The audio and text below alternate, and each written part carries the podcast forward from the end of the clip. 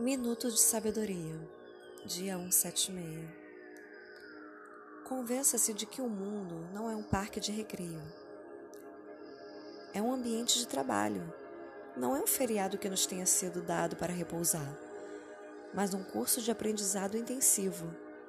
Procure, pois, aprender o máximo, aplicando à sua vida o maior mandamento: ame a todos indistintamente, e verá a felicidade morar dentro do seu coração. Viva dando um exemplo vivo de amor em todas as suas ações.